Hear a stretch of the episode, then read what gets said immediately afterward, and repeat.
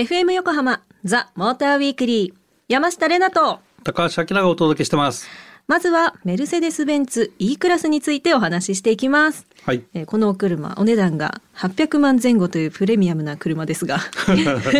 ポイントは、えー、どんなところなんでしょうかいきなりポイントですかまあ、あの E クラス、この秋にフェイスリフトっていうね、まあ、マイナーチェンジをしまして、うん、で E クラスはセダンとクーペとステーションワゴンと、はい、まあ、あとカブリオレ、はい、オープンカー、うん、このまあよんパターンがあるんだけど、まあ、これ全部あの変わりましたよっていうとこと、あとパワートレインとか、はい、あとね、まあ、ステアリングについてる機能がちょっと変わったりとか、まあ、あのね、高級車のこのグレードの高いところからね、はい、最新の技術が投入されるっていうケースが結構あって、まあ、メルセデスだと本当は S クラスからこう投入されていくんだけど、うんうん、今回この、えっと、新世代ステアリングってメルセデスは呼んでんだけど、はい、その新しいステアリングはこの E クラスからついてるっていうね。へ、まあ、何が変わったって、あの、うん、操作系でスマホみたくねスワイプできるのよ。うわ、出た、いよいよそうなってきたんですね。そうそう、もちろんそのナビと連動してるんだけど、うん、そういう動きができたりとかね、はい、まあ、そんなところが変わりましたっていうようなところかな、うんうん、あとなんかナビゲーションもパワーアップしたとか、うん、あ、そうそう、はい、あのね エーアール っていう拡張現実っていう仕組みが入ってて、はい、ブイアール はさ、うんうん、仮想現実ではい、あるじゃん、こうなんかメガネかけてみる、はい、ゴーグルつけてやれる、はい、こう エーアール って拡張現実で、そのリアルな現象を、はい、まあ、コンピューターが拡張してそのリアルな絵のように見せるっていうような技術を使ってて、うん、交差点で誤作動とかさ、うん、ちょっと分かりにくい時あるじゃん。ありますね。そういう時にその映像が出て、うん、そこに矢印が乗っかって、うん、あの映像に矢印が出るんで曲がる方向が分かりやすい、うん、見過ごしにくいみたいなね、はい、そういうものがついたかな。すごい便利ですね、うん、でそれとね、うん、ナビと連動する機能なんだけど、はい、あのメルセデスベンツユーザーエクスペリエンスっていう エムビーユーエックス っていう、まあもともとついてんだけど、はい、これがどんどん進化してますよっていうね、うん、あのハイメルセデスで起動するやつね。 あ, ありましたね、うん、あのシリみたいなやつね、はいはいはい、あれが、まあ、あのどんどんどんどんこうレベルがアップしてますよっていうようなことがあったりとか、あとは エーダス か エーダス がレベルツーはレベルツーなんだけど、うん、どんどんこう上手な人が運転してるようなあの電子システムに変わっていって、車線変更もしてくれるようになったりとか、うん、あとはこうよく言うんだけど、はい、前の車についていってる時に、うん、ブレーキを踏むタイミングが自分よりも遅いとドキドキするって話をするじゃない、うん、はい、でそういう、まあ、制御のタイミングとかが随分こうあの上手になって、でその減速も急減速しないから、うん、まあ、安心して乗っていられるというようなところがこう大きく変わってたところかな。うーん、まあメルセデスの E クラスだからさ優雅に乗りたいじゃん、やっぱり乗りたい、優雅に乗りたいだからそういう エーダス とかもね、はい、高速道路で渋滞してる時とか、うんうんうん、まあ交通量少なくて単純に淡々と走るような状況の時とか、うんうんうんうん、そういう時はなんかそういう機会に走らせるっていうのもまあ一つの優雅なシーンじゃないかなとは思うけどね、うん、高級だなやっぱり私もあの初オープンカーでね、あの試乗させていただきましたけど、うんうん、あの優雅、あ、本当ですかな, なんか夜の匂い、そうだって夜の匂いがするってまたそれで言われてひどいと。銀座へお出かけですかみたいな感じだねあの銀座の風と思いながらね、あの千葉の方の風を浴びましたあとエンジンのラインナップが いってんご リットル、にリットル、さんリットルとなんか幅のあるラインナップに見えるんですけど、うん、これそれぞれ走ってみてどうでしたか？まあ大排気量の車は多分みんなイメージできると思うんだけど、うん、はい、E クラスで いってんご リッターしかないのねこれもさ、はい、ヤリスとかさ、はい、いってんろく だったりさ いってんご だったりさするじゃん、はい、本当だいってんご ターボなんだけど、うん、いってんご しかないのよ排気量が。すげえな。でまああのビーエスジー っていうね、はい、ベルトドリブンスタータージェネレーターっていう、まあ、マイルドハイブリッドもついてはいるんだけど、はい、まあ、マイルドハイブリッドなんてそんなに出力もないし、うん、どっちかっていうとこう変速タイミングのところのトルクの落ち込みを補正するぐらいのイメージでいいと思うんだけど、うん、あとはエンジンのスタート&ストップのスターターの代わりにセルの代わりにあのエンジンかけますよみたいな、うん、そういうマイルドハイブリッドなんで、はい、出力のサポートはまあもちろんしてるんだけども、うん、そこがメインっていうよりは いってんご リッターのエンジンの方がやっぱちゃんと仕事していて、うん、そこら辺がね、まあ、数字的にはひゃくはちじゅうよんばりきの、はい、えー、にひゃくはちじゅうニュートンかなっていうスペックなのね。で、はい、これ乗ってみてね全然パワーがないなんて感じないのよ。うん、全くそこはあのなくて、はい、まあ、もちろん E クラスでアウトバーンをひゃくろくじゅっキロぐらいで巡航するんだから、はい、パワーがなきゃねダメなわけじゃん。でそれで いってんご で製品化してるってことはもちろん問題ないですよっていうことなわけよ、はい、で乗ってみたら問題ないわけよだからね、こうなんていうのかな、こう大排気量の車を、うん、えー、普通に乗るってっていうのはもうちょっと時代じゃなくなりつつあるなっていうのを実感するかな。うーん、なるほどな。まあオラオラ乗るじゃなくてエコに乗ることがかっこいい時代にとかなってきてるのかなって思いますけどねオラオラ、まあオラオラは好きですけどね、うん、はい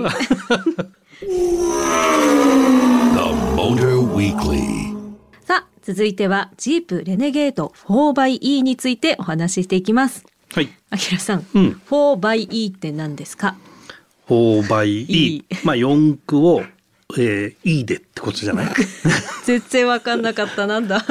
電気ね、あ、E、うん、あ、その E ですか、うん、うん、まあ、電気を使ったよん駆ですよっていうことで、あのレネゲードって基本 エフエフ なのね、はい、でそれに、うん、えーと、リアにモーターを乗せて、うん、リアの駆動をモーターでやりますと、でよん駆にしますっていうのが フォーバイイー、はい、まあエンジンもねちょっとこうラインナップの見直しがあって、まあ、あの今 いってんさんリッターのマルチエアエンジンっていうのにろくそくエーティーを組み合わせたエンジンを横置きでフロントに乗せてると、うん、でリアにモーターを乗せてよん駆になりますという車なのね、うん、はい、でまあレネゲードみんな知ってるかなっていうところがあるんだけど、うん、まあ、あのジープブランドのこうラインナップで一番大きいのがグランドチェロキーっていうのがあって、まあ、グラチェロなんて言ってんだけど、はいはい、でその下にチェロキーがあって、うん、で C セグメントでコンパスっていう車があって、うん、で B セグメントでこのレネゲードっていうのがあって、でフィアットの ごひゃくエックス と、まあ、兄弟車なんだけどね、同じプラットフォーム使ってて、うん、だから、まあ、マルチエアエンジンっていうのは、まあ、フィアットクライスラーのエンジンなんだけど、フィアットクライスラーの、まあ、グループのエンジン、はい、で主にフィアットが開発したエンジンなんだけど、でさっきの前半で E クラスで いってんご リッターで、うんうん、あのパワー申し分ないじゃんっていう話をしたんだけど、はい、この、まあ、だんだん排気量が小さくなってきてんだけどね、うん、これ考え方の基本にね、あの出力を昔は入ってくる空気量でこう、うん、エンジンって決まってたんだけど、エンジン出力って決まってたんだけど、はい、今はねこうターゲットトルクで出力を決めるっていうふうなことができるようになって、うん、このエンジンでトルクをどれくらいに出すかなっていう設計段階で、はい、だから小さい排気量で出せるようになってきたっていう大きな違いがあるのね。入ってくる空気量はこう、うん、昔は エヌエー って勝手に入ってくる空気しかなかったわけよはい、はい、でそれを例えば下級機、うん、ターボとかさスーパーチャージャーとかさ、はい、あの空気を送る機械が今あるじゃない、はいはいはい、でそういうので空気量をコントロールできるんで、空気量でコントロールするんじゃなくて、はい、出力をいくつ出すいくつ欲しいみたいなところの考え方に少し変わってきてて、だから排気量小さくできるっていう技術になってるのね。そういうことなんですね。そういうことなんですね。全然分かってなかった、はい、へえ。いやこれみんな分かんないから大丈夫ですよ。あ、よかったよかったよかった、はい、それねレナちゃんしてたらね、うん、なんでそんなこと知ってんのって話になると思うよ変態の第一歩かと思ったんですけど、はい、勉強します、はい、で話を戻しますが、はい、でこのモーターが、はい、えーとまあ、リアだけを駆動するんだけども、そこそこのバッテリー積んでるんで容量がね、はい、だから、えー、と イーブイ 走行がよんじゅうはちキロぐらい走るのねのプラグインハイブリッドこれ、お、うん、ということなんで、はい、日常使いはよんじゅうはちキロ走るんで、うん、まあほぼほぼ電気だけで走れるって感じ、はいはい、でモーターの対応速度がひゃくさんじゅっキロだったかな、うん、だから国内で使う分にはもうあの高速でもモーターで走るっていう感じなんで、全然エンジン使わないで走っちゃう素晴らしいな、うん、でまああとプラグインハイブリッドの考え方が、はい、こうヨーロッパと日本で違うんだけど急速充電はできないのね。ななるほど、うん、だから高速道路のサービスエリアで立ち寄っても充電できない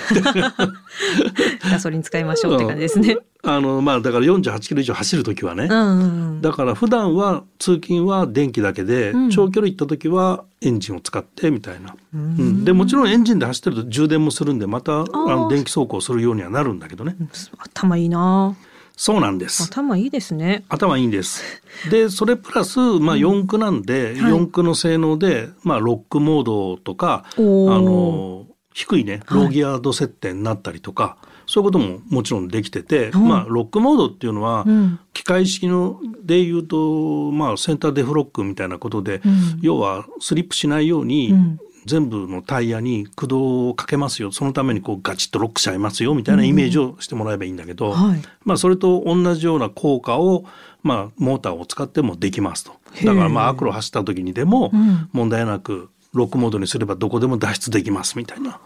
とこととか、うんはい、あとは副変速機を機械式だと持ってて、うん、こうローギアードとハイギアードがあって、はい、通常はハイギアードで走ってるんだけど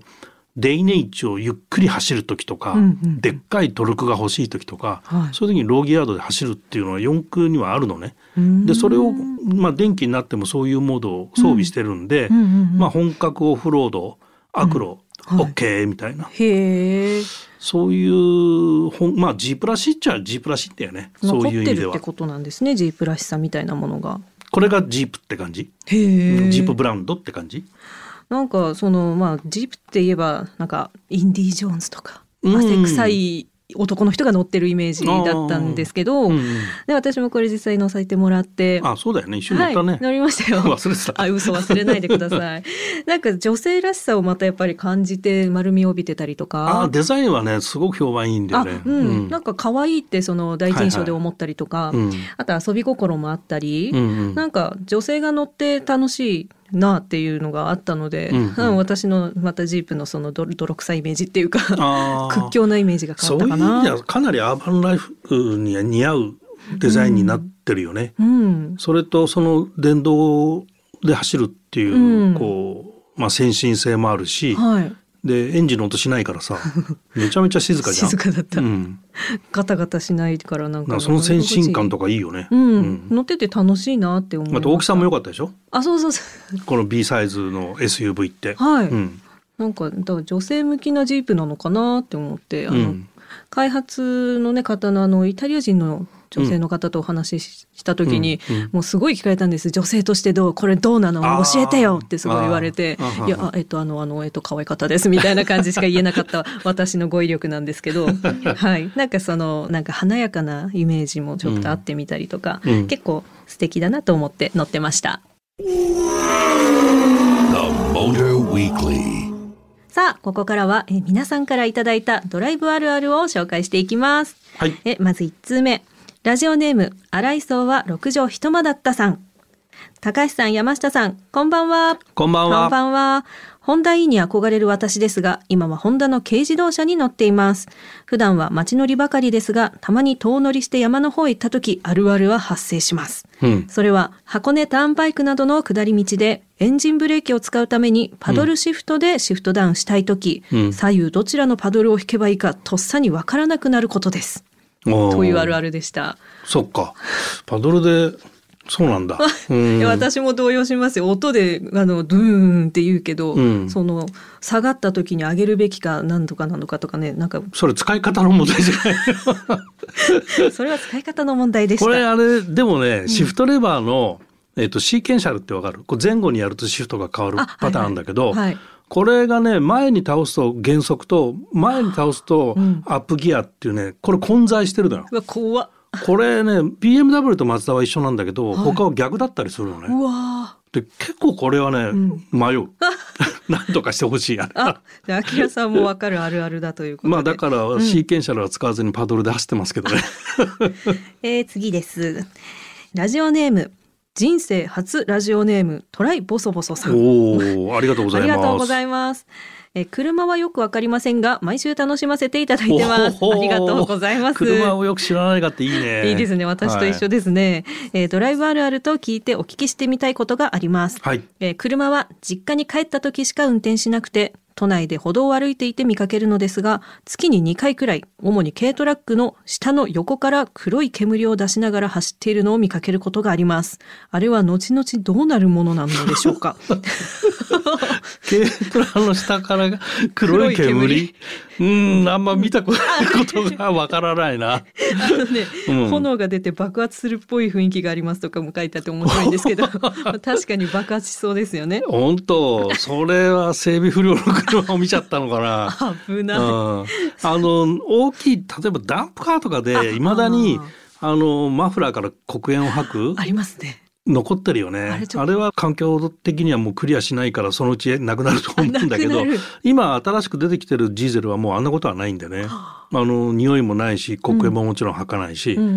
そういうちっちゃいこう粉塵みたいの、はい、まあ、全然出ないんで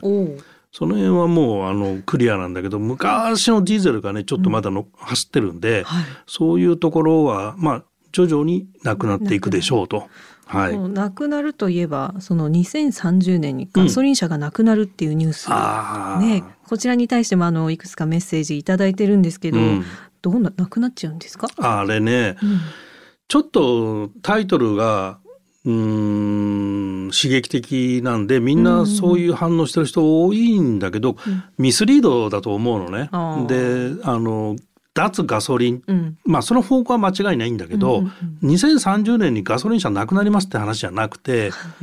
ガソリンだけで走る車がなくなるっていう意味で、要はハイブリッドとかマイルドハイブリッドとか、うん、はい、電動と組み合わせた電動車になりますっていう意味なのね。電気自動車でもないのよ、うんうんうん、まあ電気自動車もあるんだけど、はい、でここも電気自動車と電動車を混乱する人もいっぱいいて、確かに。で電動車っていうのは、うん、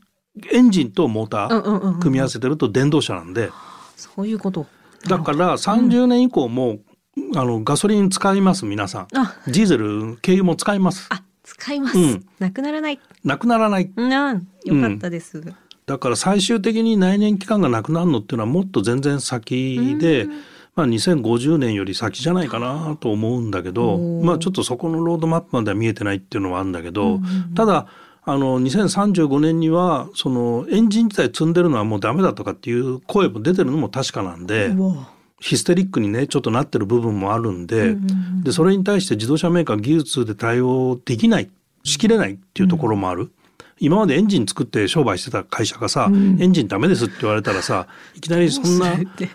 日本みたくその自動車産業の裾野が広い国だと、はい、もう国のね ジーディーピー の いちパーセント だからさ、あの自動車産業はね日本は。だからそういう意味ではもう大変な問題で、そんな軽々しくね、うん、なくなりませんあとじゅうねんで、ね、なくなったらね俺たちが困るあ俺たちってあの自動車関連じゃない人たちも困るわけ日本の生活がまともにできなくなる。でこれは日本に限った話じゃなくて世界中の人が生活できなくなるから、はい、そんなヒステリックに考えないのがいいってところいやあとじゅうねんでそんなね終わりが来たらビビりますよね。本当だよね、うん、そんなドラスティックに変えられないと思う。よかった、うん、一安心です。ザ・モーターウィークリーエンディングのお時間となりました。番組では引き続き車への疑問質問、またあなたのドライブあるあるなど皆様からのメッセージをお待ちしています。そして新しくテーマでまた募集させていただきます。ででんにせんにじゅういちねんあなたの乗りたい車教えてくださいというテーマです。あきらさんはなんか乗りたい車乗りたい車、はい、あのそうね乗りたい車、まあそろそろダブルオーセブンで使ってたロータスエスプリ海の中走るやつねすごい、まあそんなのとか空飛ぶ車とかねまだにじゅういちねんじゃ無理かな無理か私もあれに乗りたいです。バックトゥザフューチャーのあれです。あデロリアン、あデロリアン、ありがとうございます、うん、え皆さんもこう車種どんな車種がいいとか電気自動車とかもうまたはもう現実から夢まで妄想までもう幅広く募集したいと思いますので、えあなたの乗りたい車どしどしメールください。あのぜひね身近なところでその エーダス っていうね高度運転支援技術のついた車高速道路を手放し運転できる車とかもで、はいはい、出てきてるでしょ、はい、でそういうね最新の車をもあのぜひ乗ってもらいたいね、うん、あのいかに安全かっていうのをすごく感じると思うし、うん、あとああいうシステム使ってると運転が下手になるって思っちゃう人もいっぱいいるんだけど、うんうんうん、あの人間が運転するよりはるかに安全なのね。だからそういうところの理解を深めるであれが万能じゃないっていうところもあって、うんはい、人間が運転しなきゃいけないところもあるんで、うん、そういう新しい技術への理解を深めるっていう意味でもなんかね先端技術の車搭載車には乗ってもらいたいなっていう気がします、うん、なるほど。ちょっと新しい気持ちでなんか乗りたい車っていう風になんか入っていけたらいいですよね。はい、ではでは皆様メッセージお待ちしております。そして先週に引き続き今夜もプレゼントのお知らせです、はい、にせんにじゅういちねんホンダのカレンダーをご名様にプレゼントします。欲しいという方はメールアドレス ティーエム アットマーク エフエム横浜 ドットジェーピー ティーエム アットマーク エフエム横浜 ドットジェーピー まで。ツイッターではハッシュタグモーターウィークリーはちよんななでつぶやいてください。さあ今夜はメルセデスベンツ E クラスとジープレネゲート フォーバイイー についてお届けしました。今日も盛りだくさんメッセージもいただいたりして、うん、久しぶりのドライブあるあるだったんですけど、うんね、また紹介したいので皆さん送ってくださいたくさん。あとにせんさんじゅうねんのそのガソリン車なくなっちゃうよみたいな、うんうん、ちょっとありましたけどなんかねアキラさんに聞くとなんだそういうことなのかって結構分かることが多いので、うんね、皆さんリスナーの皆さんぜひそういう車のニュースとかでも気になることがあったらぜひメッセージいただければと思います。ということでここまでのお相手は山下玲奈と高橋明でした。また来週。